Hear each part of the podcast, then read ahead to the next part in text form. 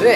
שיחת רקע, הפודקאסט, שלוש, שי גולדן ונדב שטראוכלר, מזווית קצת אחרת. שבע, שמונה, תשע. עשר. אהלן, אהלן, שיחת רקע, פרק מספר 82. אני נדב שטראוכלר, ואיתי פה בקוקפיט, אך הישר ממחלקת גריאטריה, the one and the only, שי גולדן is in the house. מקל הליכה אחרי ניתוח בגב. תראה, תראה את המקל, תראה את המקל. מקל הליכה של סבא. אבל אה, מאחורינו, העיקר מאחורינו. אבא גולדן איתנו, כמובן, תכף נרחיב על כל נגיד שלום, העניינים. נגיד שלום רק למי שהקדים והגיע וחיכה לנו באמת המון אנשים טובים, יוכי וטוויטו, וגיא מ Pipes and Peace, ומאיר גולדנר, ויצחק בן אורן, ומרק אה, אלפרוביץ', נכון? אביאל סרור, וניר חכמוביץ', ודורון חכמוביץ', משפחת חכמוביץ' באופן כללי, יפעת גלעד, ושניר, ומני מנצור הגדול, וויקטוריה צימר הגדולה, וחן שלום, ועינת סוויסה בלאיש היקרה, וטובה שטראוכלר! זהו, אז אפשר להתחיל. אפשר להתחיל, לילך אלפרין גם פה, יאללה בוא נתחיל. היית בקטר, רגע, נגיד, רק נגיד, גם שגיא, שגיא שמפיק פה, אותנו, שגיא. עורך אותנו, מפיץ אותנו, מסדר כן. אותנו, מארגן אותנו, דואג לנו שנהיה לפני שבת בכל הפלטפורמות נכון, בעזרת נכון. השם. נכון. האחד והיחיד רני אשל. שחזר, ואז אני נסעתי, ואז חזרתי, וכולנו פה עכשיו בארץ בשלום, אז הכל טוב. יפה, ואתה היית בקטר, הגשמת חוויית מונדיאל, וראיתי תגובה שכתבה לי טובה, איך זה ש... איך זה שנדב לא לקח אותך איתו, איתו ל... לא נסעתי עם נדב לקטר, ואני טובה, את פה, נדב פה ואני פה, נספר לך את האמת, לא הוזמנתי. אפילו לא הוזמנתי. אם הייתי מוזמן, לא שהייתי מגיע, אני צריך להיות ישר, ישר פעם בחיים. תדע לך ש... תדע לך שקטר, אה, אני למדתי, תכף אני אספר קצת בהרחבה, כי אני חושב שזה סיפור... באמת, הייתה לי חוויה אה, יוצאת דופן, ובאמת ראיתי דברים, הייתי במקומות, חוויתי חוויות, זאת אחת מהחוויות. הכי יוצאות דופן שחוויתי, אה, ותכף אני ארחיב, אבל... כן. אבל רק רציתי להגיד לך שקטר מאוד מאוד נגישה גם לאנשים אה, עם, אה, עם מקלות הליכה, דווקא היית הקטע הזה על הכיף. עוד, אה, עוד שבוע אני כבר על הרגליים 100%, עוד שבועיים אני מתלוצץ עם, אה, באמת עם יוסיין בולט, ושלושה שבועות אחרי זה אני כבר משאיר לו, אתה יודע מה. טוב, בוא נתחיל בפרק החולצות קצרצר, כי היום אנחנו נקדיש למונדיאל זמן, אין מה לעשות, אין ברירה, בכל זאת נדב היה במונדיאל, זה לא דבר של מה בכך. נתחיל איתך, בכל זאת, הבן העובד, הבן השב, כך הצגתי אותך בפוסט קידום, הבן העובד השב לנו מקטר, ספר לנו מה אתה רואה, אני רואה שוב צהוב, ואני רואה שם איזה טאץ' כחול, פחות מתחבר, אני לא מזהה את הסמל, אז- לא מזהה. אז אני אגיד, עוד מעט נדבר קצת על המונדיאל בהרחבה, אבל uh, אני מאוד אוהב לעשות כבוד, uh, אתה יודע, גם לחבר'ה הצעירים שבתחילת דרכם, ואני מזהה שהם uh, מעניינים, אנחנו שנינו אוהבים את החבר'ה שכאילו הם הדבר הגדול הזה, או הבא, או העוד לא מספיק מוכר, ולצד זה אני מאוד מאוד אוהב לעשות כבוד לווטרנים, uh, ולאלה שסוגרים מעגל, אז היום אני...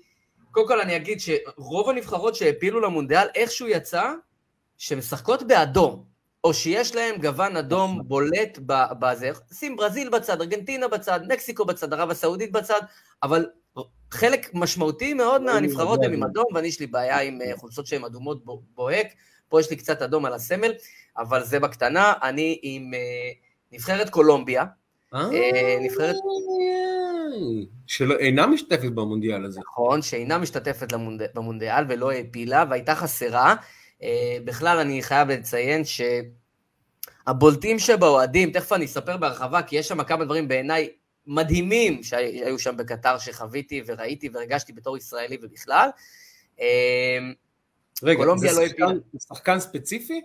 כן, אז או ולדרמה, או אספריה, אה, זה לא חולצת שוער של... אה, לא חולצת שוער. זו חולצה של שחקן פעיל, פעיל. פעיל, חמאס? ב- חמאס בסוף- רודריגז? בסוף הקריירה שלו, אני אראה לך אותו, הוא קפטן נבחרת קולומביה, אוקיי. שחקן שאני אוהב עם שם מאוד מיוחד, אה, יפה, כן. פלקאו, עם מחווה לפלקאו. רדמל, רדמל. יש לך, אם, נולד לך בן שבוע הבא, אתה חושב אם לקרוא לו רדמל, נכון? זה שם תשמע, אחרי שבנבחרת, אה, איפה זה היה, מרוקו? אה, יש שם, שח- יש שם מגן שמאלי בשם ברמה, שקרוי על שם ברמה, אז לדעתי אה, הסתברויות גבוהות לשמות משונים, כן. אז רדמל פלקאו, בן 35, סוף הקריירה, משחק היום בראיו ויאקנו ב- בספרד, אבל הוא עשה קריירה מדהימה. מי שיודע על מי אני מדבר, יש לו עכשיו vision של שחקן, שמה שאתה רואה בזה זה תשוקה. שחקן עם תשוקה, ואני אוהב שחקנים עם תשוקה, ורדמל פלקאו הוא שחקן עם תשוקה, וטרן כבר בקצה, בסוף קריירה, בן 35, ריבר פלייט הרבה שנים, ו- ופורטו, ואתלטיקו מדריד, ומונקו, ויונייטד, וצ'לסי, וגלאטסראיי, כאילו גם עבר במדינות, בכל מדינה גם נתן חלק יותר, חלק פחות, בקבוצה מרכזית, אה, וגם היה שחקן מרכזי, היו לו עליות וירידות, אה, אבל בכל מקום שהוא היה, היה שחקן מאוד אהוב ומיוחד, וגם בנבחרת. אז uh, אני היום uh, מפרגן לרדמל פלקאו, שהוא בקצה הקריירה שלו, ופספס את המונדיאל אולי האחרון שיכול היה uh, להפיל עליו, כנראה האליפות האחרונה שיכול היה uh, לשחק. אז uh, אני היום uh, מפרגן לרדמל פלקאו, דווקא שלא משתתף בו. ואתה יודע איזה חולצה אני לובש, אתה מזהה את הלוגו, איפה הלוגו? הנה פה הלוגו, זו נבחרת פורטוגל, אתם תצטרכו לסמוך עליי, המספר הוא שבע, הנה שבע, אתם יודעים מי הוא שבע? סי! איזה חגיגה מוזרה יש לה, כל ה... 80 אלף איש ב... ביום שלישי האחרון, סי! אתה היית במשחק הזה, אחר כך אני אשמע את הזווית שלך. אני ישבתי בבית, צפיתי, התכתבתי עם ידידי הטוב זאב אברהמי, ואמרנו לעצמנו איזה רגע ספורט, כדורגל, היסטורי, אנחנו חווים בו מול עינינו, מול עינינו, לא רק. לא רק על 6-1, לא רק ה-6-1 שהיה משחק לדורות, אולי המשחק הכי טוב במונדיאל, עם הכדורגל הכי טוב שאני ראיתי במונדיאל הזה, אולי, נדמה לי. מהמם, מהמם. אולי, אולי, כנראה, כנראה הכדורגל הכי טוב שראינו במונדיאל, המשחק הכי טוב.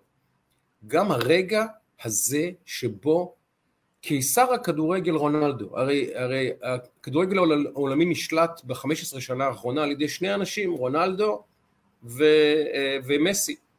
וזה המונדיאל האחרון שלהם, והוא עומד בסימן המונדיאל הזה, לצד כמובן המחלה של פלא, אני מקווה שיהיה בריא, באמת שיחיה ויאריך שנים, אבל זה מונדיאל שיש בו גם הרבה סמליות היסטורית, גם בעיניי, אגב, אגב גם אולי נדבר על זה אחר כך, מונדיאל הרבה יותר טוב ממה שציפינו שיהיה. מונדיאל איכותי, מונדיאל עם משחקים מרגשים, עם רגעים יפים. ממש. הופתעתי לטובה, אני חייב להודות. בסוגריים, מכרנו את נשמתנו לשטן הקטרי, אבל קיבלנו הרבה, הרבה כדורגל מרגש. בכל מקרה, הרגע הזה, אתמול, מתי זה, רביעי בלילה? שלישי בלילה? שלישי בלילה. שלישי בלילה. שבו אתה נכחת, הוא רגע רדת, רדתו של הקיסר רונלדו מכס הקיסרות, לא מכס הכדורגל.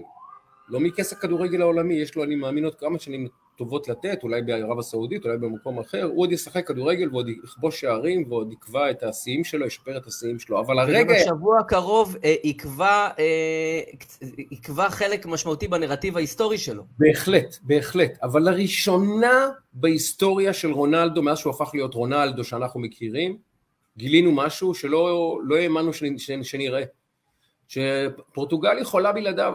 ואפילו יכולה לא רע בלעדיו, ואפילו יכולה מצוין בלעדיו, ואולי אפילו, בעדינות אני אומר, שהוא קצת הפריע לפורטוגל עד המשחק הזה.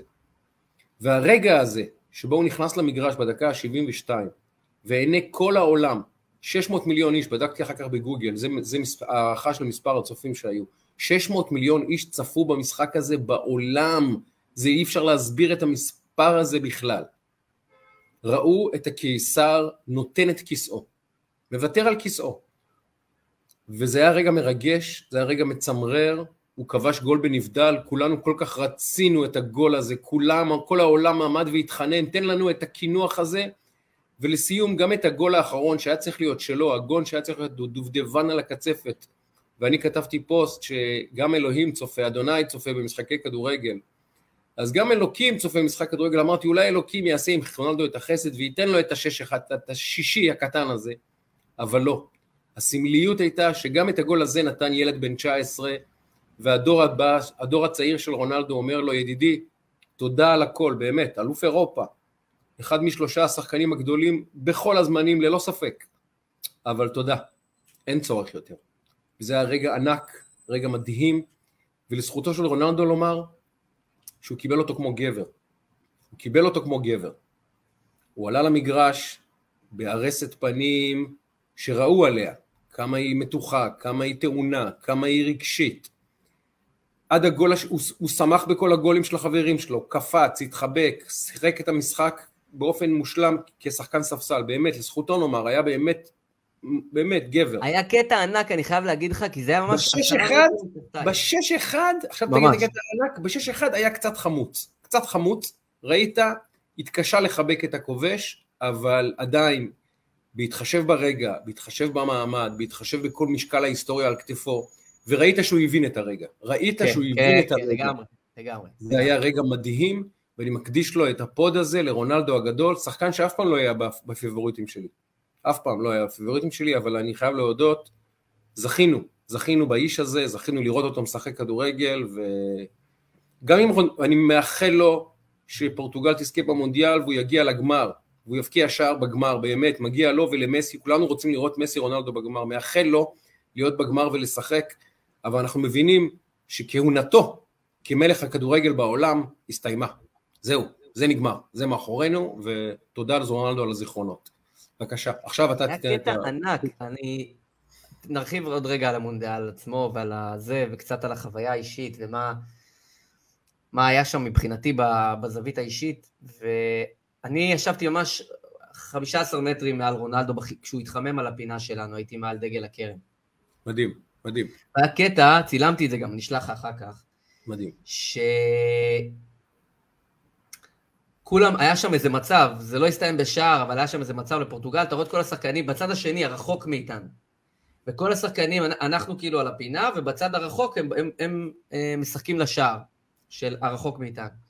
וכל השחקנים של פורטוגל מתחממים על הקו, הוא גם לא נכנס חילוף ראשון. נכון. הם התחממו שם על הקו, וכולם רצים וזה, והוא חי את המשחק, צילמתי את זה משהו, הוא מסתכל, הוא עומד, כולם רצים, מתחממים, והוא מסתכל על, על המהלך, עד שהוא לא נגמר, הוא לא זז בחימום. מסת... באמת היה שם משהו מאוד מאוד מיוחד ב, אה, באוויר, אבל אני אעשה רגע reverse engineering ואני אספר שנייה קצת על החוויה, ואחר כך אני אגע גם בזה, ואני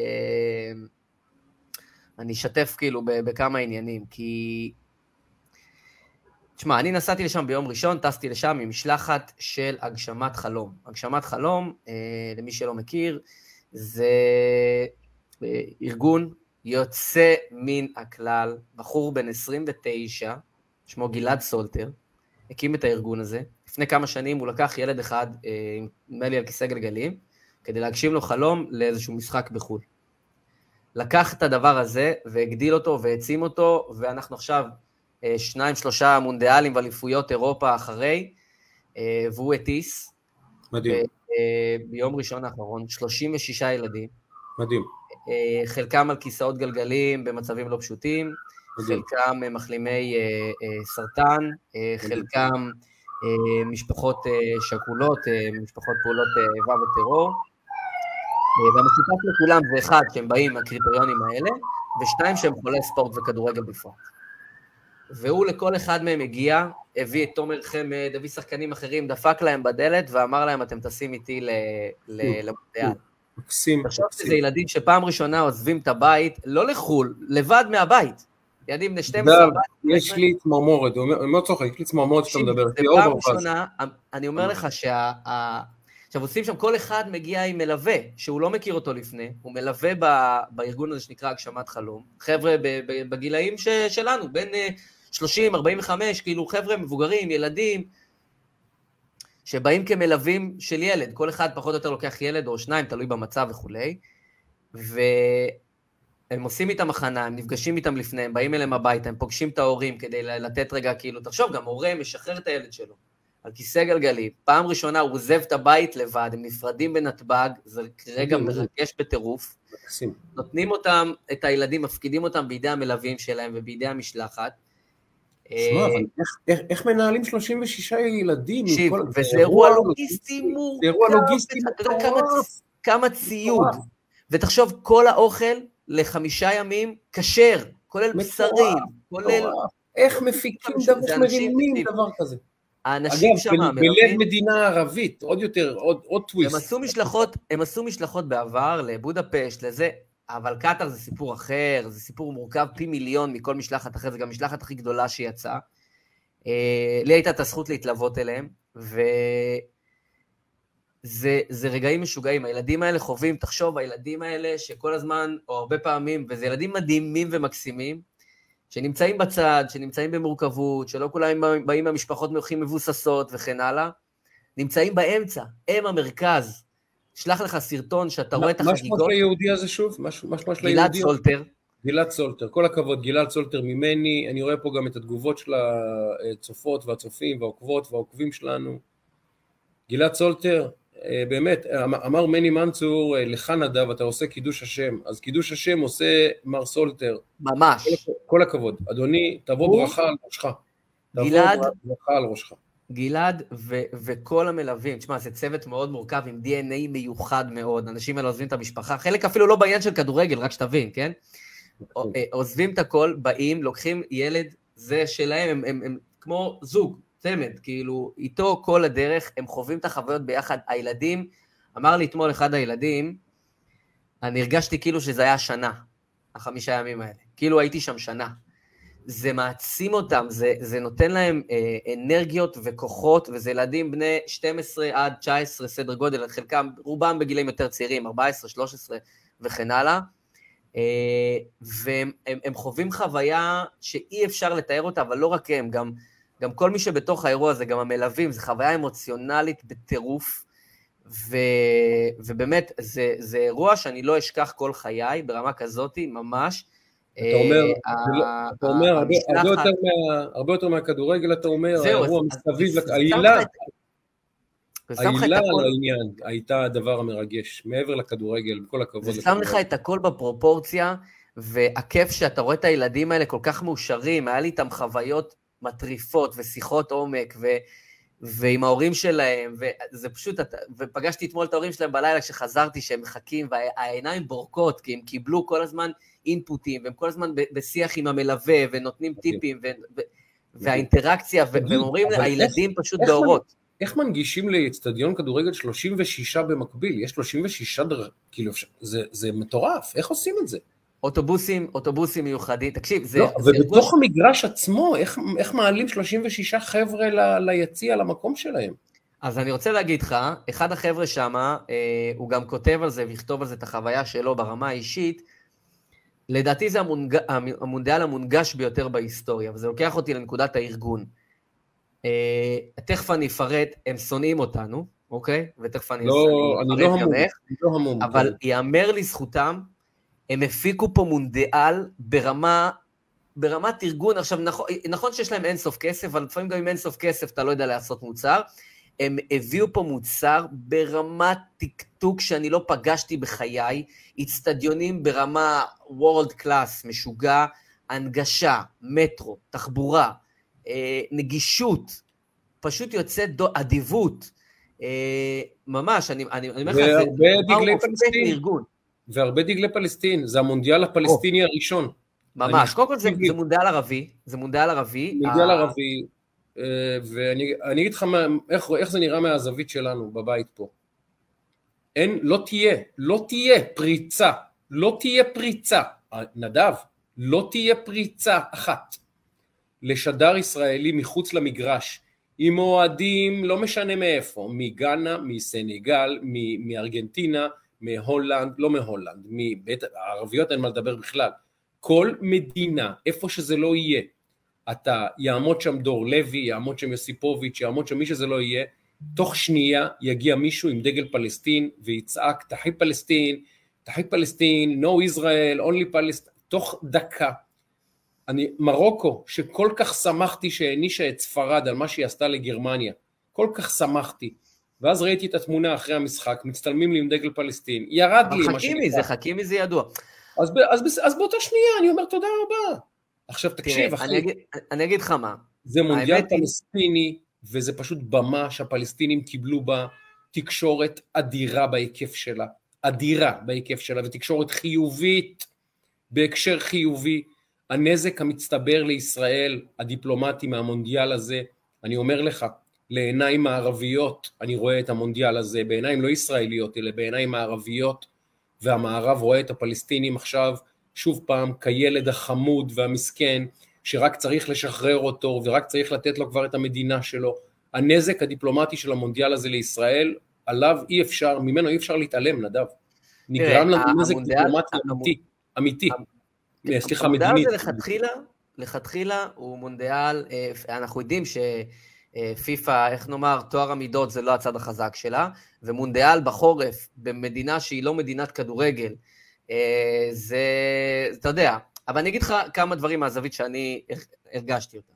קודם כל, המון דגלי פלסטין. המון דגלי פלסטין, גם ביציע, גם ברחובות. אתה צריך להבין, הנרטיב שלהם, של הקטרים, הייתי בבחריין, אוקיי?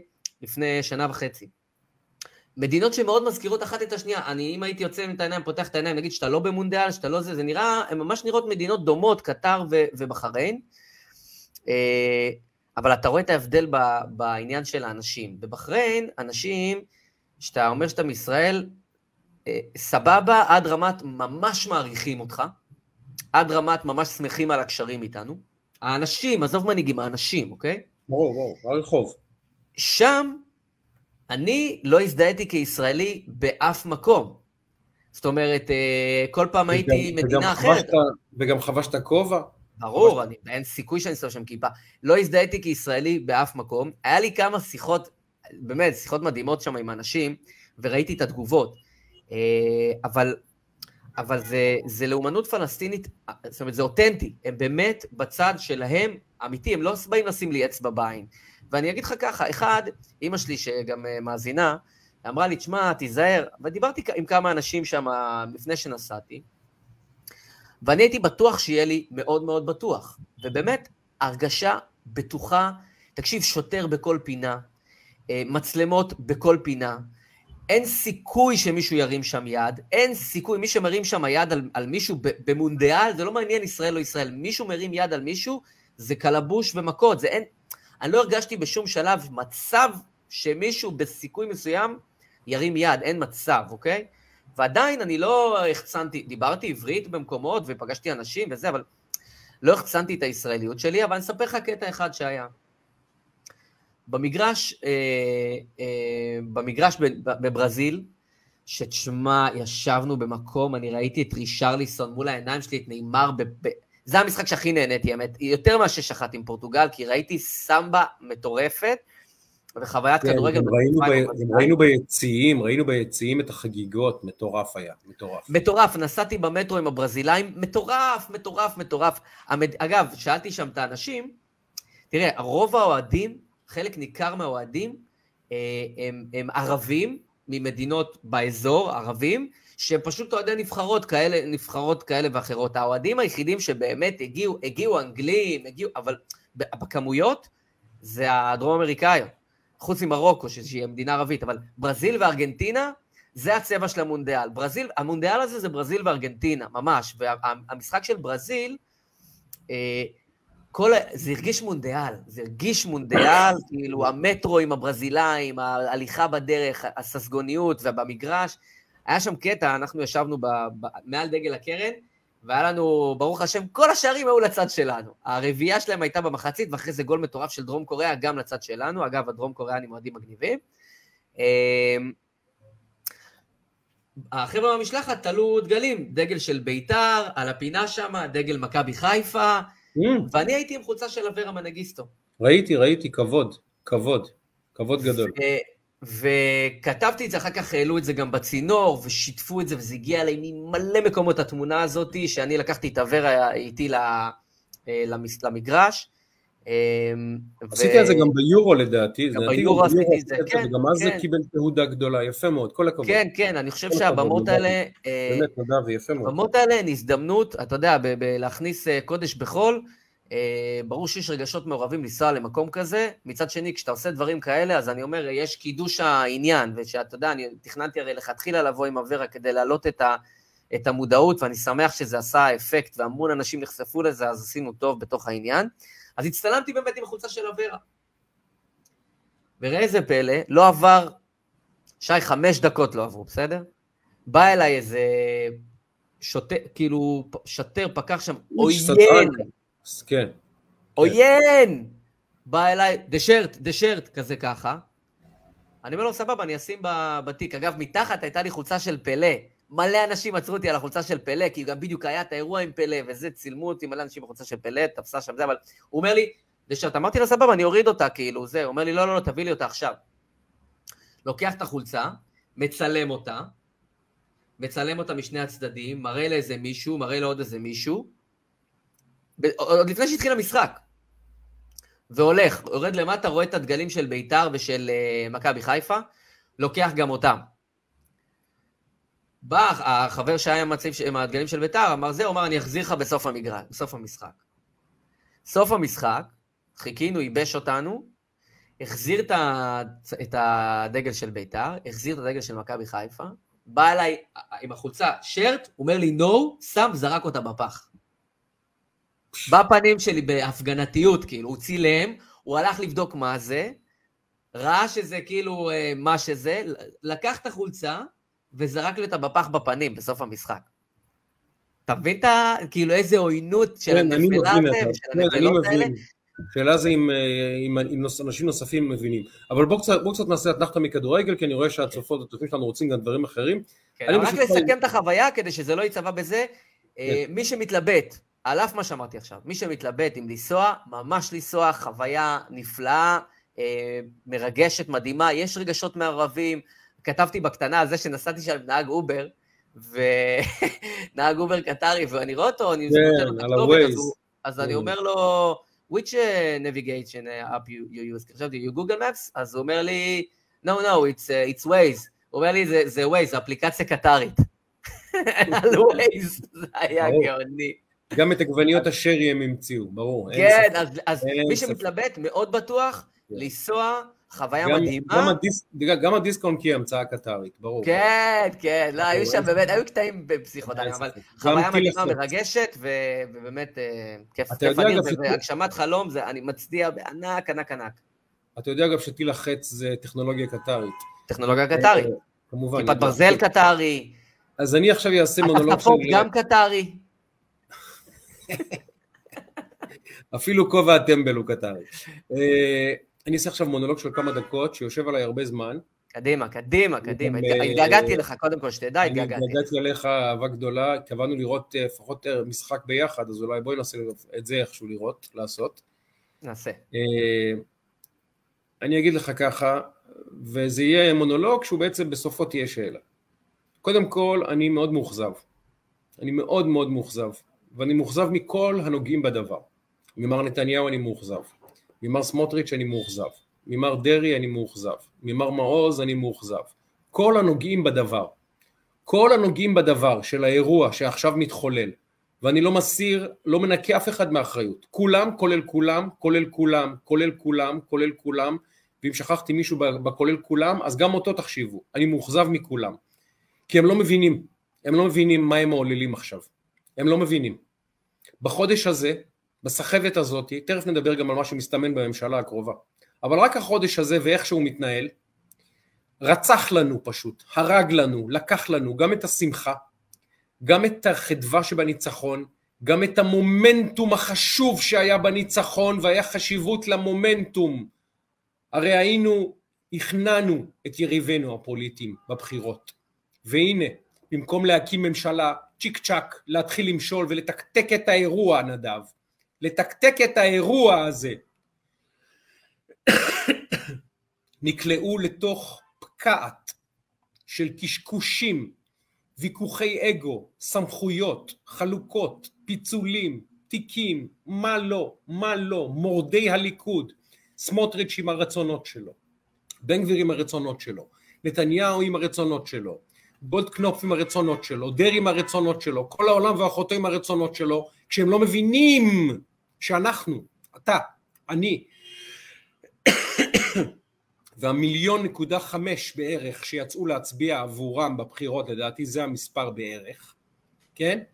מיליון שש מאות, הזה, מיליון שש מאות חמישים. מיליון שש מאות חמישים, ציפה מהם לדבר אחד, להקים ממשלה ולשלוט כדי לתקן את השנה וחצי הקטסטרופליות, לא פחות, שעברנו, שנה וחצי קטסטרופליות. sure enough, מה קורה? כשיש פרצה? מי נכנס? הגנב. מה קורה כשיש ואקום? הוא מתמלא. מה קורה כשיש, אה, כשיש כאוס? לתוכו נכנסים אנרכיסטים. ובחודש הזה, את כל קרקס המרד, בשבוע האחרון אתה אה, קצת פספסת אולי כי היית בחו"ל, אבל הארץ, סליחה נתקע לי משהו, הבאזוורד בשיח הישראלי, במרכז שמאל הישראלי הוא מרד, מרי, דיסאובידיאנס, אי ציות, היום לפיד אומר, שים לב, היום לפיד אומר הממשלה לא מייצגת את תוצאות הבחירות, הוא אמר את המשפט הזה. עכשיו אני תמיד אומר לאנשים שאומרים לי מה אתה מתייחס לחלול, מה אתה מתייחס לאידיוט הזה או לאידיוט האחר, חברים, כשאורית פרקש זאבי אומרת נתניהו לא הצליח להילחם ביוקר המחיה בממשלה הזאתי, היא מאשימה אותו אתמול, הוא לא הצליח.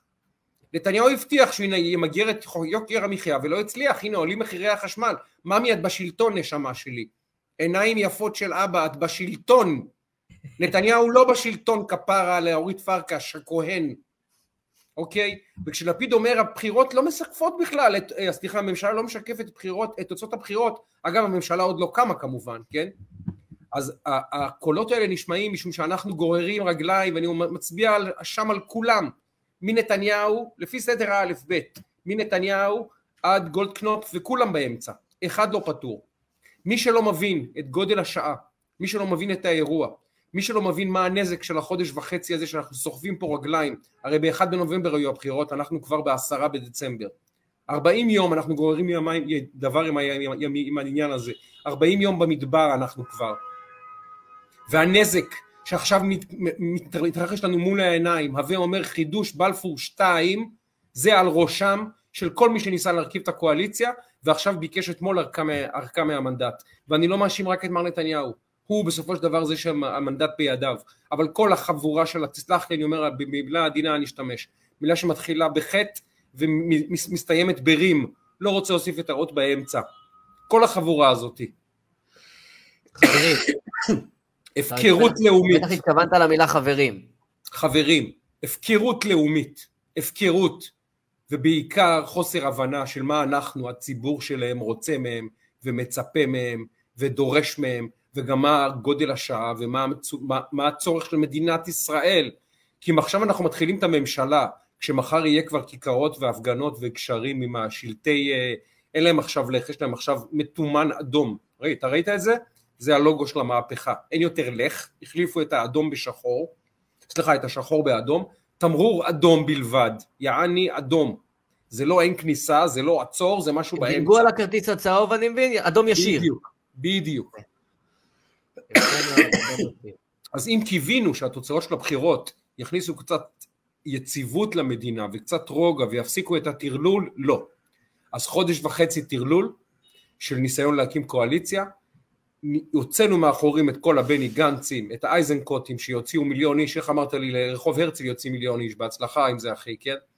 ואת יאיר לפיד, הוצאנו אותם, אנחנו הוצאנו אותם לרחובות, אף אחד אחר לא הוציא אותם לרחובות, אנחנו, אנחנו והמנהיגים שלנו באוזלת היד ובחוסר היכולת לסגור את הדבר הזה, ואני אומר לך, הנזק של החודש וחצי הזה, אנחנו עכשיו נספוג אותו בשנה הקרובה, בטרלול, כי הם היו כבר על הרצפה, הם נכנעו כבר, הם כבר קיבלו את התבוסה, ואנחנו נתנו להם את הדלק למדורה שהם עכשיו מבעירים לנו על הראש. ואוי לנו, ואוי לעצמנו, ואוי למנהיגינו, שפשוט כושלים לנו מול העיניים. ועל פיצול התיקים, ואני ממש מסיים תכף ונותן לך להשיב. לא, לא, תמשיך, מה, אני קשב רב. ועל פיצול התיקים, על פיצול החינוך, ופיצול הביטחון, ופיצול השיכון והבינוי, ופיצול האוצר, ופיצול, בטח שכחתי עוד ארבעה משרדים ששכחתי, אני לא רוצה לדבר עכשיו, כי אני באמת אתחיל לעלות לי פה טורים שהם הם, הם, הם לא טובים לבריאותו של אף אדם, בטח לא לשלי. זה פשוט חרפה. לא ממשלה של 31-32 שרים שמפוצלת ל-380 משרדים ותתי משרדים רצינו. לא ממשלה עם 700 סגני שרים, 400 אה, אה, אה, ראשי ועדות ו-900 אנשים שצריכים לשמור להם על הכבוד. לא לדו-קרב הקללות בין אנשי דני דנון לאנשי חיים כץ. על, על מינוי אה, אה, אה, יושב ראש קרן קיימת לישראל, לא לזה חיכינו, לא בשביל זה יצאנו כמו אריות באחד לנובמבר להצביע, לא בשביל זה, לא בשביל זה, והם התבלבלו שם החברים שלנו, התבלבלו מנהיגינו, ואני מאוכזב מאוד, ואני כועס מאוד, ואני מצפה לפחות ממר נתניהו לקחת מנהיגות אמיתית. הוא באמת מאסטר בפוליטיקה, והוא בכל זאת ראש הממשלה הנבחר של ישראל, והוא באמת האדם הנכון במקום הנכון להנהיג את המדינה הזאת לאתגרים המדהימים שיש לנו פה בשנים הקרובות. מדהימים על רקע המונדיאל הזה והאירוע הפלסטיני שהולך לנו שוב להתפוצץ לנו בפרצוף תרתי משמע בשנה הקרובה, אנחנו מבינים את זה. ומי שלא מבין אני מעדכן אותך ואותך, מאזינה ומאזין יקר. האירוע הפלסטיני חוזר לחיינו ביג טיים, הוא התחיל בממשלת השינוי שהדליקה אותה מחדש, נתנה להם חמצן, נתנה להם דלק, נתנה להם כוח, ועכשיו הם שוב על ראש שמחתנו, על ראש שמחת העולם הערבי, כל המערב עכשיו תומך בפלסטינים המסכנים והחמודים, תודה רבה לממשלת השינוי, ואנחנו הולכים לחטוף שנה פלסטינית לתוך הפנים נדב, לתוך הפנים, זה ברור. ואם מר נתניהו לא יתעורר עכשיו, יסגור את הבסטה הזאת של הקמת הממשלה ויגיד חברים זה המצב, מי שלא טוב לו שיחפש בחוץ, נלך לבחירות אין בעיה, שישים אקדח מטאפורי על השולחן, אמיתי, ויגיד אני גמרתי עם הקרקס הזה, כי נדב אתה אמרת לי סבלנות, פוליטיקה, כל אחד לוקח מה שהוא רוצה, הכל בסדר, אבל זה כבר קרקס שיצא משליטה, מצטער. אני את שלי לבוקר הזה, בהיבט הזה סיימתי, שלך, בבקשה. תשמע, קודם כל, אה, מה שאתה אומר לגבי האקדח המטאפורי, לדעתי הוא היה צריך להגיע הרבה יותר מוקדם באירוע הזה. אה, בסוף אמרתי את זה גם כאן. אה, אין לאף אחד מהאנשים האלה, לא לבצלאל, לא לדרעי, לא לאף אחד מהם, פרצוף לחזור לבוחריהם ולהגיד, לא עלה בידינו. אין דרך. זאת אומרת, לכתחילה, אז על מה, מה האיום בעצם? אין איום. מצד שני, ולצד זה, ואני הולך בין ה-hard facts שנתת פה, ואתה בהחלט מדייק בעובדות, אה, לבין הפרגמטיקה של העניינים, אוקיי? אני לא עכשיו מחלק ציונים, אני נותן את הזווית. בהחלט, בהחלט, לכן אתה פה. ואני אומר שיש שני דברים שצריך לקחת בחשבון כשאנחנו נכנסים לתוך האירוע הזה. אחד, אמרנו את זה בממשלה הקודמת בשלב מאוד מאוד מוקדם, ואמרנו, מה אתם חושבים כשאתם, אה, כשאתם כאילו אה, מכניסים 9,000 נורבגים וסקנדינבים ודנים ואיסלנדים, ומה אתם חושבים שיקרה? כשאתם אה, פועלים כמו שאתם פועלים, מה אתם חושבים שיקרה בממשלה הבאה? זה, זה, פתחתם פה פתח שהוא, אנחנו מכירים את זה, אין reverse engineering בדברים האלה, זה one way. ולכן בעיניי זה לא מפתיע, אני לא מעודד את זה, אבל זה לא מפתיע, אחד. בטח כשהיה פה ראש ממשלה עם שישה מנדטים, אז למה שבן אדם עם שבעה מנדטים לא יבקש משהו וכן הלאה? יש פה פתח, נפתח פה פתח דמוקרטית, אולטרה מסוכן, שייקח שנים לתקן אותו. ייקח שנים לתקן אותו, הם הביאו את זה. אגב, בעיניי זה כל כך מצחיק לשמוע אדם שלפני דקה וחצי ניסה למנות את גיסתו ליו"ר קק"ל או משהו כזה, את גיסתו, כי היא מתאימה, במקרה זאת גיסתו, אילאיל תהיה בסדר, אילאיל המפורסמת תהיה בסדר. כן, אז עכשיו, עכשיו לדבר על מינויים, זה אחד, זה בעיניי נשגב מבינתי, את גיסתו, אני לא טועה, נכון? זאת הייתה גיסתו. כן, אחות שלי זו הייתה. ועכשיו נדבר על איזה. כן. ושמנסים עכשיו לעשות אה, מינויי אה, מחטפים כאלה, דקה 90, שכשהם, כמו שאמרת, הם הרי מדברים על הממשלה שעוד לא קמה, שהיא נכשלה כבר, היא עוד לא קמה, אתם עדיין בממשלה, ואתם מלינים. אה, אה, מרב מיכאלי על יחס ללהט"בים בשנה החולפת, איך זה יכול להיות? אבל את בממשלה, את היית בממשלה, מה? עולם הפוך, אבל נשים את זה שנייה אחת בצד. אין ספק שאתה מדייק לגבי המילה בעיניי הכי הכי הכי חשובה, זה מומנטום. שהיה פה מומנטום מדהים. הצד השני היה על הקרשים במובן שהוא הבין שהוא הפסיד, זאת אומרת הייתה פה הכרה בהפסד, זאת אומרת הייתה פה הכרה בזה ש... יש פה מנצח ויש פה מפסיד, ומאוד מאוד ברור. ואתה רואה איך הסנטימנט, הסנטימנט אה, אה, מתחלף ב, בחודש הזה, ויש בעצם אה, התעוררות, התגברות ורדיקליזציה של המסר, כל יום רדיקליזציה רבה יותר. שומע את בני גנץ, אתה שומע, אתה יודע, אתה שומע את לפיד, אתה שומע את האנשים האלה מקצינים מסרים, זאת אומרת, הם חזרו לעלות על הבריקדות במובן הזה. והתארגנות, מה שנקרא, למחאה וכן הלאה. ובהחלט יש פה הפסד אה, דרמטי של מומנטום. לצד זה, בפרגמטיקה של הדברים, אני אומר, שכל אחד מהשחקנים בצד השני, יש לו יחסים והיסטוריה עם נתניהו. האירוע פנים ליכודי הוא אירוע פוליטי מאוד מאוד מאוד מאוד מורכב. מאוד מורכב. מאוד, מאוד מורכב. מאוד מורכב, זה פאזל, שזה מעגל שכמעט אי אפשר לרבע אותו, וגם בתוך 64 נתניהו לא רוצה להיכנס לממשלה הזאת עם דמורליזציה של חלק ניכר מה, מה, מהחברים שלו ב, ב, בתנועה ועם השותפים שלו, כי זה פתח אה, רע מאוד. ולכן אה, הוא בונה על, אה, אם אני לוקח את זה למונדיאל, על תקדים ארגנטינה. הפסידו לערב הסעודית בהתחלה באופן מפתיע במיוחד, זה היה סנסציוני, ציפינו למשהו אחד, קיבלנו משהו אחר, אבל פתאום הייתה התעוררות ואנחנו רואים פתאום מגמה אחרת. הוא ירצה בדקה שהוא יסגור את הממשלה, וצריך להגיד טכנית, אנחנו מתקרבים לשם בצעדים מאוד משמעותיים. יש כרגע אירוע פנים פוליטי, שבמסגרתו הוא בעיקר רוצה אה, לסגור את המינוי ליו"ר הכנסת, אה, לפני שהוא ממנה את, ה, אה, את השרים וכולי, ואת התפקידים בליכוד, כדי לא, שלא תהיה לו דמורליזציה בתוך הליכוד כלפי מינוי היו"ר, שמינוי היו"ר יכול להיות, רק להבין את העניין הטכני, הוא יכול, אם הוא היה עכשיו למשל מחלק תפקידים, והיו לך נגיד יותר מארבעה מאוכזבים, אז אפשר לבקש גם הצבעה חשאית על היו"ר, ואז הוא גם יכול לקבל, אם יש יותר מדי מאוכזבים, פתאום יו"ר לעומתי, וזה בעיה. ולכן הוא רוצה קודם כל לסגור את היו"ר, ואחר כך לסגור תפק... אה, להקים את הממשלה ולסגור תפקידים כדי... נדב, יש לנו כבר כנסת חמישה שבועות והם עוד לא מינו יו"ר. זה פשוט נכון, חרפה. אני מסביר רגע, אני מסביר, אני מסביר רגע את, את הפרגמטיקה של העניין, אני לא מצדיק את העניין. הפרגמטיקה סבבה, אבל יש בפרגמטיקה גם להבין את התמונה הגדולה, להבין מה המשמעות של הסחבת הזאת. דיברנו על משילות. הרי, הרי אה, אה, כתב פה יהודי, ברח לי שמו, אני מצטער, שכחתי את שמו. שהסיפור הוא משילות היה הרי על הבחירות האלה, על זה הלכנו לבחירות, על הרי יכולת למשול. והנה, דבר ראשון, דבר ראשון, חודש וחצי, ההוכחה שאין משילות, אנחנו לא מתקרבים למשילות, וכנראה שגם הממשלה הזאת לא תהנה ממשילות. אבל, אבל, אבל, אבל, אבל, אבל, אמ, אבל מה שכן, יש מצב טוב שאתה ואני יושבים פה בעוד אה, עשרה שבועות, והאירוע הזה הוא אירוע ישן נושן. ורחוק. כי אנחנו עכשיו חיים את העניין, ועכשיו כל אחד. כל אחד מבין אה, שני, מבין כל הצדדים במשא ומתן רצה למקסם, דיברנו על זה כהזדמנות חד פעמית של חלק מהאנשים. אני לא מת אה, בלשון המעטה על פיצול על פיצול על פיצול, אבל יש גם הכרח, הכרח ויש גם דברים, ויש פה אתגרים פוליטיים מורכבים, ואנחנו גם, אתה יודע, אני מסתכל על בני ישראל שיצאו ממצרים, אתה יודע, עשר המכות, וכל העניין הזה, ויצאו, ואז הם מגיעים לים, ובוכים למשה.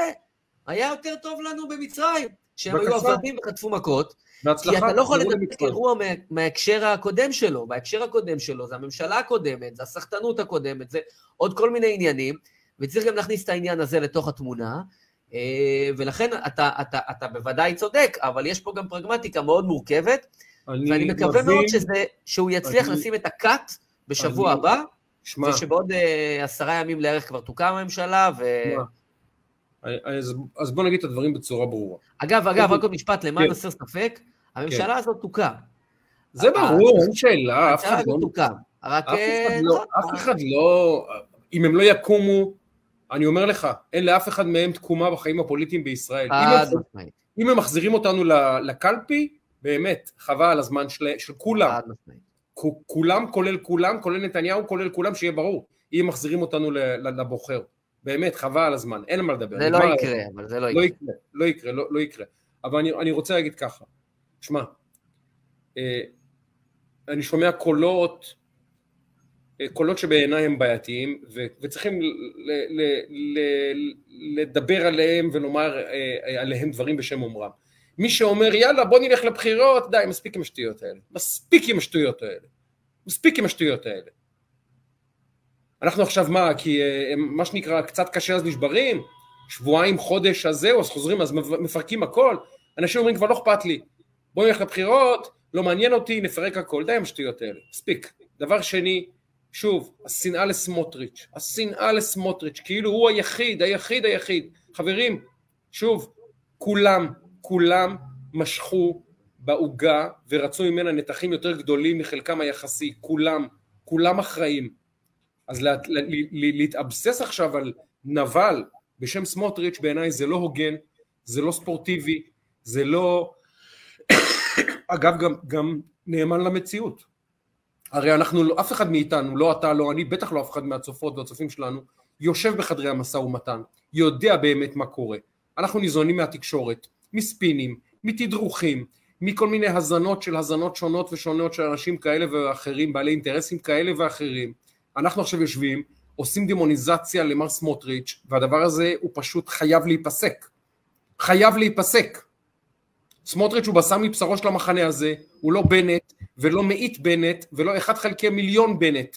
אין עולם שבו הוא יישב עם מנסור עבאס, עם מרב מיכאלי ויאיר גולן. אין עולם כזה, מר סמוטריץ'. אנשים שצריכים להבין את זה. אנשים התבלבלו פה. עכשיו אני מבין את הפוסט, את הפוסט טראומה, אני מבין, יש פה מחנה... אגב, אגב, תגיד לי אחר כך מה דעתך על התביעות האישיות של בנט וכל העניין הזה. תכף אני אדבר גם על זה. אני מבין, אני מבין את הפוסט טראומה שכולנו נמצאים בה, מבין, מבין באמת, באמת מבין. אבל אחים שלי, להירגע. להירגע. הטקסטים על סמוטריץ', כולל פה אפילו בפוד הזה שלנו, אני, קורא, אני רואה שעולה שם שנאה אמיתית, חברים להירגע. הוא פוליטיקאי, הוא מבקש את שלו, כמו מר דרעי, כמו מר גולדקנופ, כמו מר בן גביר, כמו כולם. זה המשחק. ואם איכשהו עשו סיבוב על, על סמוטריץ' תקשורתי, ואפילו אם סמוטריץ' ביקש קצת יותר מאחרים, אפילו, עדיין, להפוך אותו לשטן באירוע הזה, זה חוסר הבנה של האירוע. האירוע הוא פשוט מחדל מתמשך וארוך של כל הגורמים בדבר, ולצערי גם, אני אומר את זה באהבה, ובצער רב, אבל אני מעריך את מר נתניהו וחושב שוב שהוא ראש ממשלה הנכון לעם ישראל בתקופה הזאת, אבל מר נתניהו היה צריך לנהל את האירוע הזה יותר טוב, מצטער, אני צריך לומר את זה, בתור אדם שהצביע לו ויצביע לו גם בבחירות הבאות וגם אחרי זה, כל פעם שהוא ירוץ אני אצביע לו, עדיין, את האירוע הזה הוא נהיה לא טוב, זה צריך להיאמר, אין מה לומר, אין מה לעשות. עכשיו, אני אגיד משהו לגבי מר בנט, מר בנט, שאני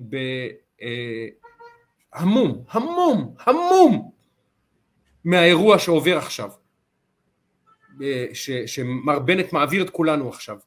ציד הצייצנים, אה, אה, ציד העיתונאים, אתמול גם גילינו שרב הוא תובע, הוצאת דיבה. עכשיו אני מבין, אני מבין שמר בנט רוצה להילחם על הנרטיב שלו. מר בנט יצא מהעניין הזה פגוע, הוא, אני אנסה לנתח אותו בקצרה פסיכולוגית, בקצרה, ממש דקה זה ייקח. מר בנט לקה בתסמיך, בתסביך משיחיות מטורף אמיתי. אמיתי, אמיתי. כשהוא קיבל את התפקיד... אה, תגיד לכאורה, תגיד לכאורה כדי שלא תתבע. לכאורה, לכאורה. כאשר מר בנט מונה להיות ראש ממשלה, הוא התחיל להאמין שהוא באמת מונה להיות מנהיג, נמשך להיות מנהיג העם היהודי, והוא התחיל להתאבסס על עצמו ולייצר איזה מצג שווא שראינו כולנו מול עינינו בטלוויזיה, ברשתות החברתיות, הוא באמת התחיל להאמין לעצמו שהוא עצמו. הוא באמת התחיל להאמין לעצמו שהוא המנהיג הנבחר של העם היהודי. אז קודם כל אתה לא המנהיג של אף אחד. לא הנהגת אותנו, מצטער אחי, סורי. ב', אתה בטח לא נבחר, היו לך שישה מנדטים. וגם בלי לפגוע, אל תיקח את זה קשה, באמת. העם היהודי ראה הרבה הרבה הרבה הרבה הרבה הרבה הרבה הרבה מאוד מנהיגים. אה, כמוך לא ראינו. אולי פספסתי בהיסטוריה אחד או שניים. כזה לא ראינו. כזה לא ראינו. ועכשיו העובדה שהוא רוצה לרדוף אנשים שאמרו על ה-53 מיליארד של עבאס, שמסתבר שזה לא נכון, עכשיו הוא אומר, אוקיי, בסדר גמור, זה לא נכון, למה אתה תובע את יגאל מלכה ולא את איילה חסון? למה? היא פרסמה את התחקיר, את התחקיר, סליחה, על השיפוצים שלך בבית, 35 מיליון שקל. למה אתה תובע את יגאל מלכה ולא את איילה חסון? איילה חסון פרסמה את זה. אה, כי יגאל מלכה זה קל, נכון? למה אתה הולך על הראש של, אה, לא יודע מי, העיתונאי המסכן הזה, מי, מי, מי זה היה שם הקטנצ'יק, הבחורצ'יק החרדי כן, אחרי מהחרדים. לא למה אתה הולך עליו? למה אתה הולך? הרי מי שפיר כל כלי התקשורת בישראל, כל העיתונאים, דיברו על ה-35 מיליון, דיברו על ה-53 מיליארד לעבאס, בכל אולפן שבו אני ישבתי במשך שנה, כל אדם, כולל הפוליטיקאים מהשמאל שהתראיינו אצלי, כולל פרשנים מהשמאל שהתראיינו אצלי, דיברו על ה-53 כעובדה. דיברו על, על השיפוץ של הבית כעובדה. היחיד שעכשיו אומר לא לא לא זה לא עובדות זה הכל המצאה של התקשורת זה בנט והוא בוכה עכשיו כל מיני אנשים שכתבו עליו קומנטים ועיתונאים שכתבו עליו מאמרים ודברים שלא נחמדים והולך לתבוע את ראשם. למה? למה? אני אגיד לך למה. שתי סיבות. א' הוא באובססיה. הוא באובססיה רגשית. זה אירוע של איש מקצוע אני לא מתמודד עם עניינים מקצועיים זה שאנשי מקצוע ינתחו. ב' הוא נלחם על הנרטיב שלו. הוא באמת, באמת ובתמים מאמין שאם אנחנו נמשיך לדבר את שמו, לשאת את שמו, כמו שאני נושא את שמו עכשיו, בבוז, סלידה, בשעת נפש, אחרי שהערכתי אותו יותר מאשר הערכתי אותו. הערכתי פלוס חיבבתי אותו לפני הבחירות. שלא, שלא יבוא בתלונות מר בנט לאף אחד. מי שהוציא את דיבתו של מר בנט זה רק מר בנט. מי שפגע בשמו הטוב של מר בנט זה לא שי גולדן, זה לא איילה חסון, זה לא יגאל מלכה, זה לא אה, אה, אה, אריאלה כורש פה, לא לא לא, הם לא פגעו בשם של בנט, לא. מי שפגע בשם של בנט זה בנט במעשיו, מי שהוציא את דיבתו זה הוא, ואם הוא עכשיו מנסה לשכתב לנו את ההיסטוריה באמצעות ציוצים ולנסות לגרום לכך שאנשים יפסיקו לדבר עליו ויפסיקו להזכיר את, את, את, את מה לעשות, פשעיו ההיסטוריים, אלה פשעים היסטוריים, מצטער מר בנט, הנה נאמר, גש לבית משפט ובוא נתמודד בבית משפט עם הטענה שביצעת פשע היסטורי בדיפל... ב... ב... ב... במשטר הישראלי. בוא נתווכח על זה בבית משפט. לא, לא לכאורה, אני אומר שבעיניי זה פשע היסטורי. זו דעתי, וזכותי לומר אותה. עכשיו, אם אתה הולך לתבוע בבית משפט אנשים שתובעים את אמירת ההיסטוריה בשם אומרה, כי אתה רוצה לשנות את ההיסטוריה, לא יצליח, אחי. סורי. אולי יגאל מלכה יגיע איתך להסדר, אולי זה יגיע איתך להסדר, אולי גם אותי תתבע יום אחד ואני אגיע איתך להסדר, זה לא, זה לא, זה לא ישנה את העובדה, מר בנט. זה לא ישנה את העובדה, אתה חייב להבין. למשך שנים על שנים על שנים, לדיראון, לדיראון ייזכר שמך, אין מה לעשות, מר בנט, ואני אחד מאוהביך היה. אני לא, אני לא, אני לא, אני לא אויב הייתי, הייתי אוהב. הופכת אותי לאויב, כי הגדרת אותי כאויב, במעשיך. אני לא הייתי אויב שלך, מר בנט, אתה הכרזת עליי כאויב. אתה. לא אני הכרזתי עליך. אז התבלבלת באירוע, בכלל מר בנט. התבלבל. התבלבל באירוע. אז שימשיך לתבוע את מי שהוא רוצה, אם יגיע גם אליי תביעה, ברוך השם נעמוד בזה בגאון ובגבורה, אבל שאם הוא חושב שאת ההיסטוריה הוא יצליח לתבוע ולגרום לה לשנות את הטקסטים שאנשים יאמרו עליו במשך שנים ועשרות שנים צפונה, כאן יש לי חדשות רעות בשבילו. אין אף בית משפט שיצליח לשנות את פסק דינה של ההיסטוריה. sorry, פסק דינה של ההיסטוריה כבר נחרץ. תתבע. ההיסטוריה כבר אמרה את דברה. תודה רבה, מר בנט. אני אגיד לך מה אני חושב שקרה פה. אני חושב שמה שקרה פה זה ש... שילוב של שני דברים. מישהו כנראה נתן לו עצה, אני לא יודע מי, מי, מי כרגע נמצא איתו מבחינת אה, ייעוץ, whatever. מישהו נתן לו עצה, תשמע, אה, אתה רוצה לשנות רגע את הנרטיב, אתה רוצה זה, בוא ת, תצא נגד אותם אנשים, קח מקרים כאילו מובהקים, אה, לך, לך מולם, ותגיד שאת כל הכסף שאתה זה, אתה לא לוקח כמובן לעצמך, אתה תתרום את זה לאנשהו למטרה טובה וכולי. ו... והדבר הזה היה נשמע לא הגיוני, תשים את זה, תלביש את זה על פלטפורמה שנקראת אה, שעמום, אוקיי? נקרא לזה ככה. אה, והרי לך מהלך. ועלבון ואמוציות, זה שם בוודאות. כן, כן, זה יושב, זה יושב, זה יושב על משהו, והרי לך מהלך שלכאורה עשוי להיראות בעמדת שעמום ודפיציט, אה, לא, לא עושה לנו ניתוח פסיכולוגי עכשיו, אבל מבחינת הנרטיב ומבחינת המסגור, שהוא רואה את הדברים.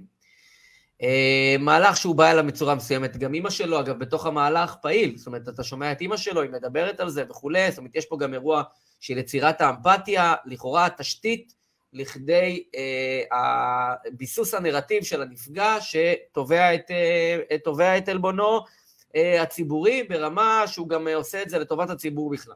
אוקיי, זה היה הכסות כאילו של המהלך כביכול. שהוא כנראה יושב על דברים שאתה חלק מהם אתה ציינת.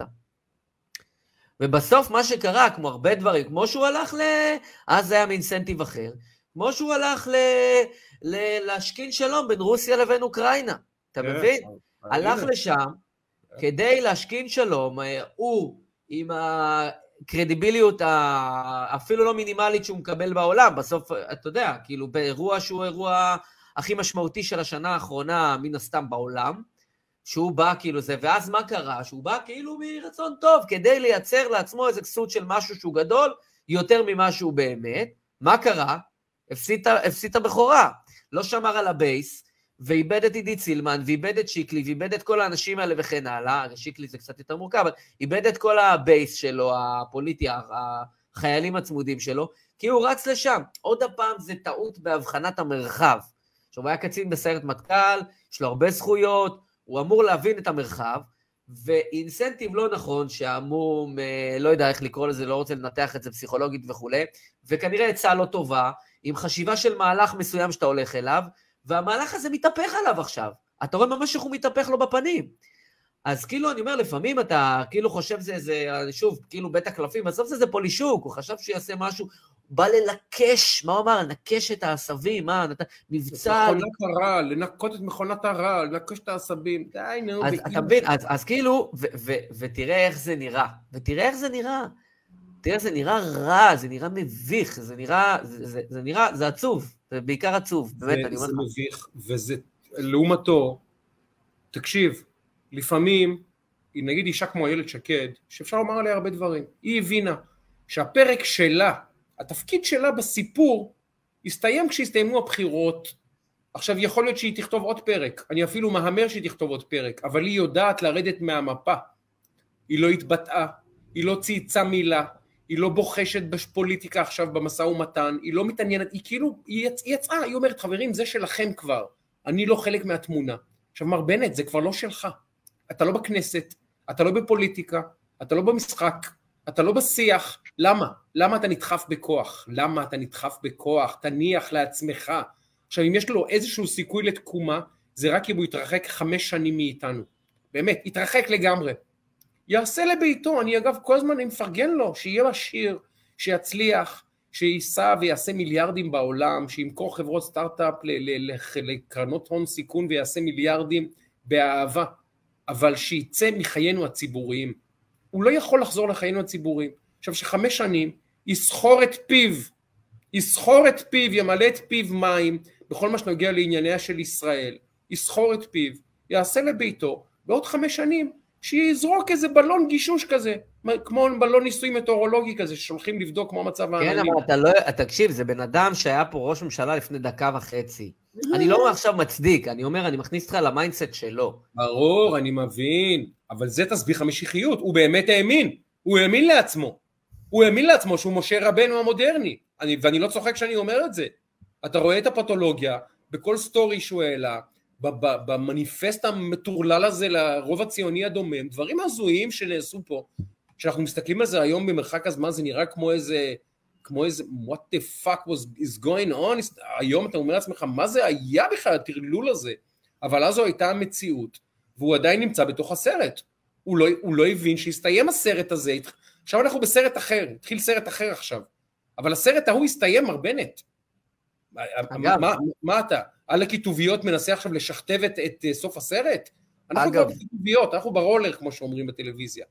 אגב, אגב, סרט, אה, רגע, קודם כל שאני לא אשכח, ואני רוצה לעבור איתך רגע עוד נושא קדימה, כי זה, אה, קודם כל שלא נשכח, אמנם דיברתי על זה קודם, ובאמת העלינו את התמונה, ואנחנו סופרים תמיד את הימים, אז אנחנו רוצים לציין גם היום, ובכל שבוע, אברה מנגיסטו, 3,015 לילות, 3,015 לילות וימים אה, בשבי החמאס.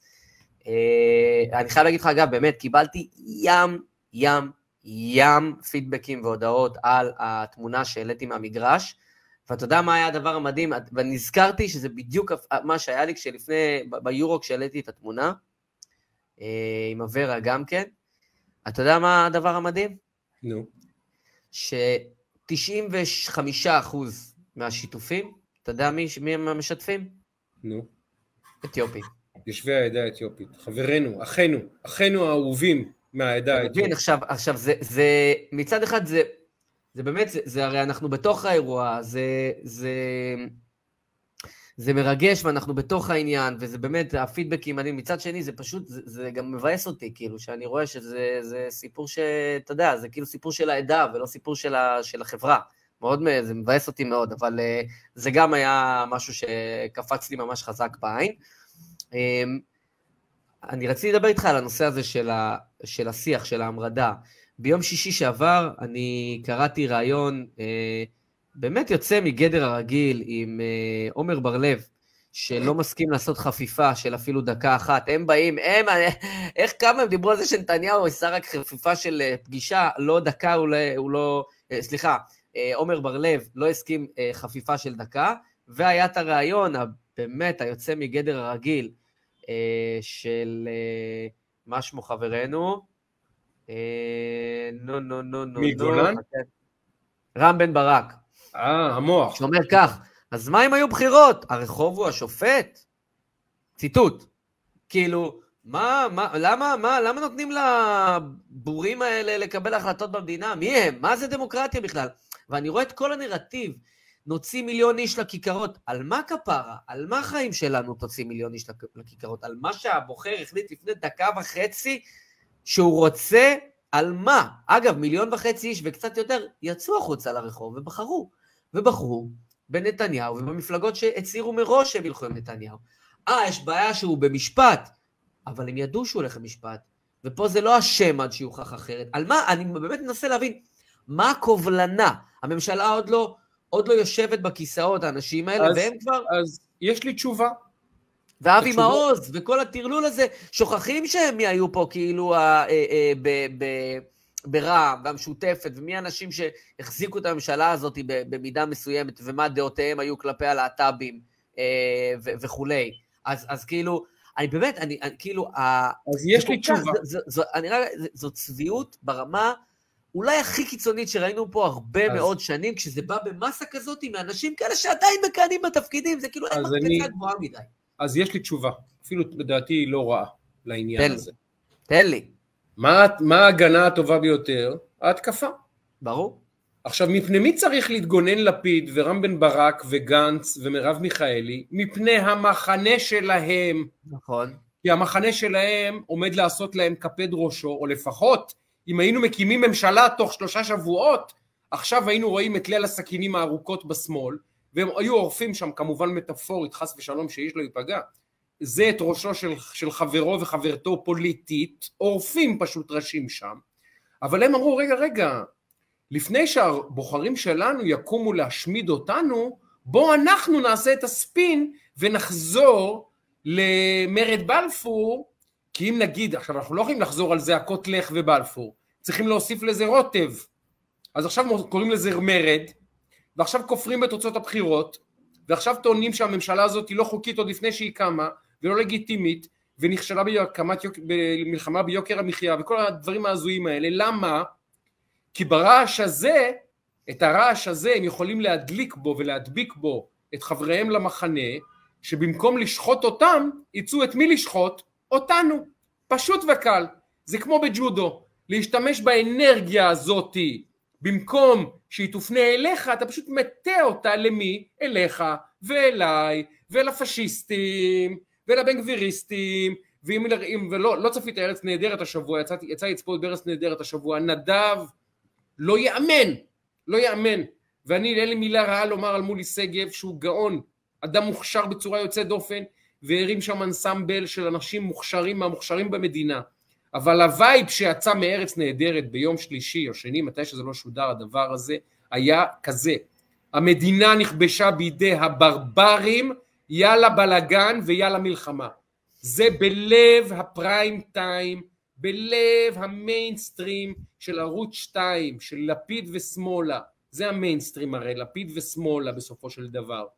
המסר העיקרי הוא, אתה לא מבין איך הציגו את מעוז, אתה לא מבין איך הציגו את כולם שם, אתה לא מבין, אתה לא מבין, זה הטרלול, זה הטרלול, כל הדימויים הכי חשוכים, הכי אפלים, הכי מפחידים, כבר אי אפשר אפילו להתחיל לספור כמה היו שם.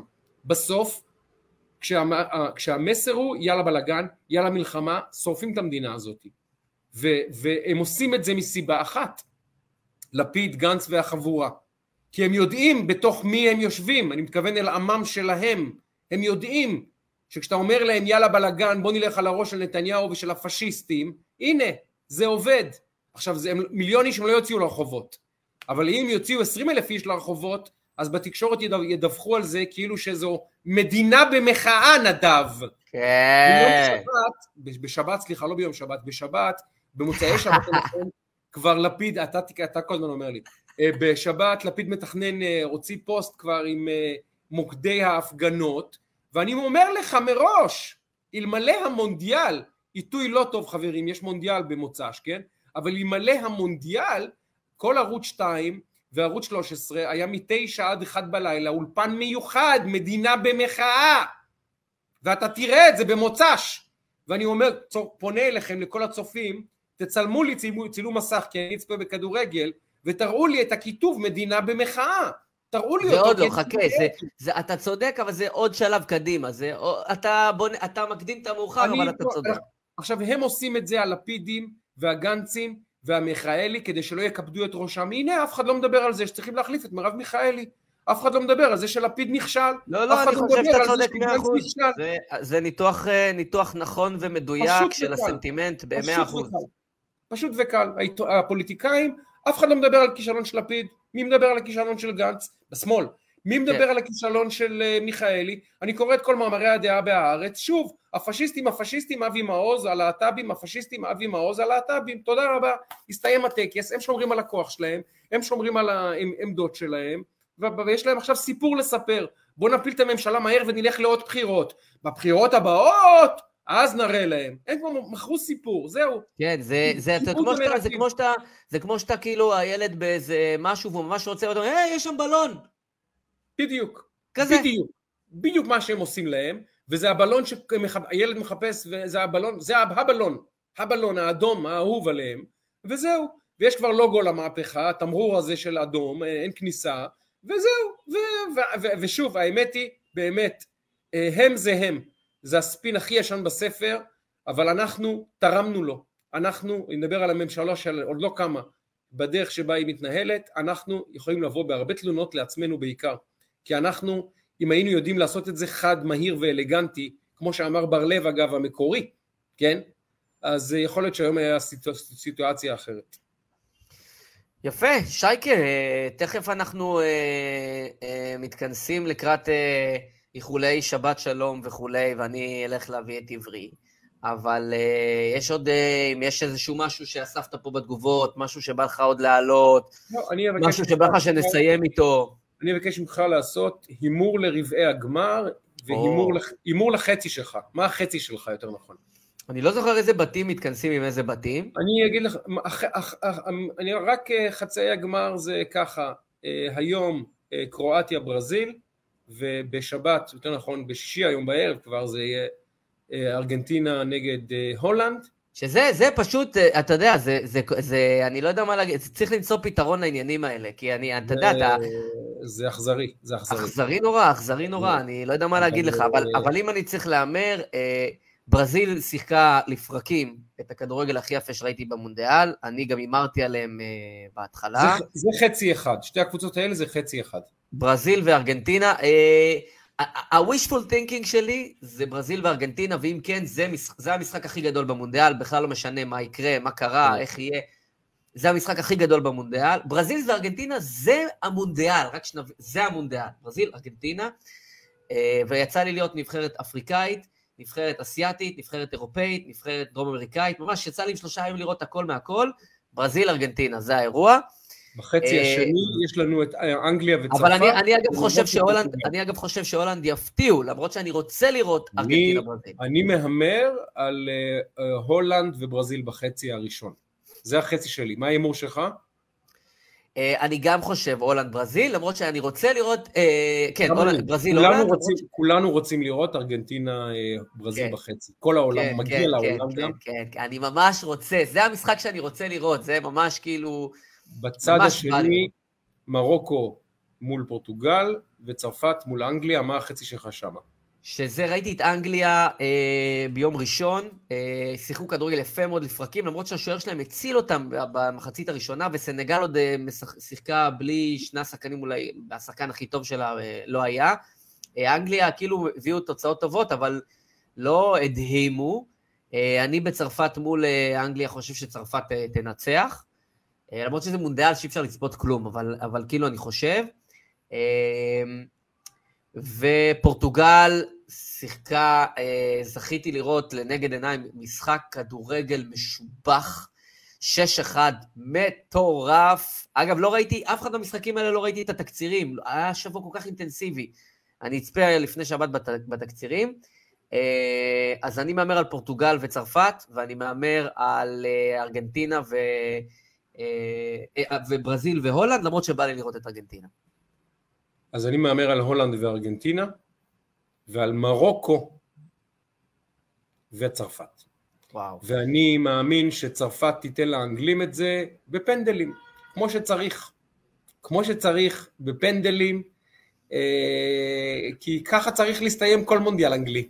צריכים לומר את זה בלב, בלב ישר, אם יש פה אוהדי אנגליה, אני מתנצל מראש, אבל זו מצווה להדיח את האנגלים בפנדלים ממונדיאל, ואנחנו נקווה שהצרפתים יעמדו במצווה הזאת, רק כדי שבחצי נראה את אחת ההפתעות הגדולות בתולדות המונדיאלים, ומרוקו תדיח את צרפת. לא מאמין, לא מאמין, לא מאמין. הגמר שלי הוא הולנד מרוקו והולנד אלופת העולם. בבקשה. וואו. אתה הולך פה, זה באמת, אתה יודע מה. אם יש... אם יש מונדיאל שזה יכול. לקרות, אני לא מאמין שזה יקרה, אבל אם יש מונדיאל שזה יכול לקרות בו, זה המונדיאל הזה, שראינו פה דברים שהסתברותית לא יכולים לקרות, והם פשוט קרו. קיבלת את זה. הולנד נגד, ארגנט, נגד אה, ברזיל, סליחה, בחצי, עוברת את הברזילאים, ומרוקו מדהימה, מדהימה את פורטוגל, ומדהימה גם את צרפת, ונפגשות לגמר שהאמת היא, הוא יהיה קלאסי למונדיאל הזה. קלאסי.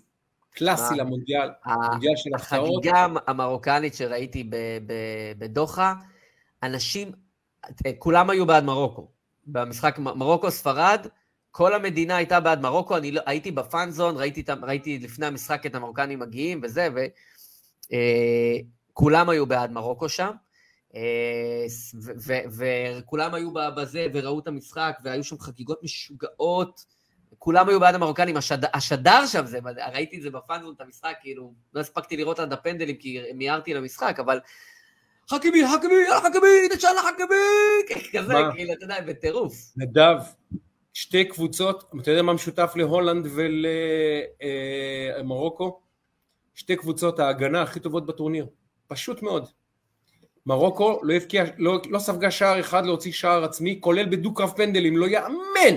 וזה, וזה, ומונדיאל, ותגיד לך את זה איטליה ביורו הקודם, האליפויות לוקחים דרך ההגנה.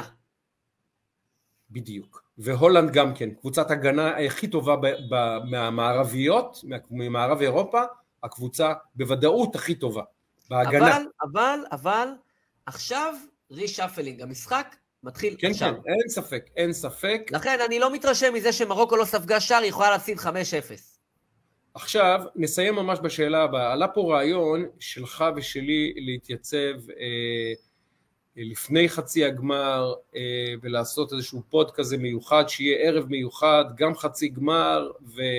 זאת אומרת שאנחנו נתחיל נגיד בשעה וחצי רבע ל... ונשחרר את כולם לצפות לה בחצי הגמר שיהיה בשלישי או ברביעי בתשע, וכולם יהיה להם ערב שיכלול גם שיחת רקע וגם אה, חצי גמר מונדיאל. אנחנו רוצים להתחייב לדבר הזה? יש היתכנות, אני האמת שאני לא יודע מה הלו"ז, כי אני חזרתי אתמול בלילה. הלו"ז אני הוא לא- שלישי, שלישי רביעי, תשע, אה, חצי גמר. שלישי אז, חצי אה, גמר אחד, מצב חצי גמר שני. אז יש מצב אולי לרביעי, אה, אבל בוא, בוא נתעדכן ונעדכן, יש מצב, אנחנו, אני בעד זה. עקרונית אני בעד זה. חצי גמר, אני- בעצם רבעי גמר זה כל הסוף שבוע הזה, זה הכל. שישי שבת זה הכל הרבעי גמר, ואז זה חצי גמר, שלישי. רביעי, ואז גמר. בהחלט. ואם לא, אז אה, ביום ראשון אחרי המונדיאל, אולי אה, פרק סיכום מונדיאל. יכול להיות ממש אחריו. בשמחה, אני אומר לך, אני, אני שיתפתי פה בפרומיל מה, מהחוויות שהיו שם, פגשתי גם את החבר'ה של התאגיד, ו, ואת יונה, כפרה עליו, היה כיף לפגוש אותו גם, ו... אה, עושים שם. עושים שם אה, הפקה, פגשתי את אלון חזן אתמול, איזה כן. גבר, איזה בן אדם מדהים, הוא בא לשמח את הילדים, איזה בן אדם נשמה, חבל על הזמן. יפה לו, יפה לו, כל הכבוד. יאללה, שטראוכלר, לך לאסוף את עברי, שלא נאחר לדבר הזה, חשוב בהרבה. אה, אנחנו. היינו שיחת רקע, אנחנו ב Podbean, ב Apple Podcast, ב Google Podcast, במה פספסתי? פייסבוק, ספוטיפיי, ספוטיפיי, אה, פייסבוק כמובן, יוטיוב כמובן, שתפו, שתפו, שתפו, להפיץ את הבשורה. אה, חברים, אנחנו נכנסים לתקופה עוד פעם פחות קלה תקשורתית, וצריכים, צריכים שהקולות האלה יגיעו לכמה וכמה שיותר אנשים, אז שתפו, ולמי שאין לו, לו דרך להרוג את השעות לפני השבת, בבישולים, ניקיונות, סידורים, תעבירו, תפרגנו לחבר אם הוא פספס או לחברה. ונגיד, אה, כמובן, תודה גדולה גדולה לרני אשל שלנו, שנקווה שיספיק עוד להפיץ את ה... להעלות את הפוד במלואו לפני שבת, וגם אם לא, אז אה, גם, גם במהלך סוף השבוע הפוד הזה יהיה רלוונטי. יהיה גם רלוונטי, נוכל לדעת מי שיתפוס אותנו במוצאי שבת ראשון, כבר יהיה על התוצאות, אז, אה, אז נראה איך זה נראה. אז תודה לאילת, ותודה תודה לליטל יפת, ולאיתן ברון, ולמישל פר, וסנונית גרש האהובה, ואריאלה כורש, תודה לכולכם, ודני מיהו שכותב פה הערות, קוראים אותך, יוכבד טוויטו, תודה חבר'ה, תודה, תודה, שבת שלום. כיף גדול, באמת כיף אדיר. פרק 22. סלמת.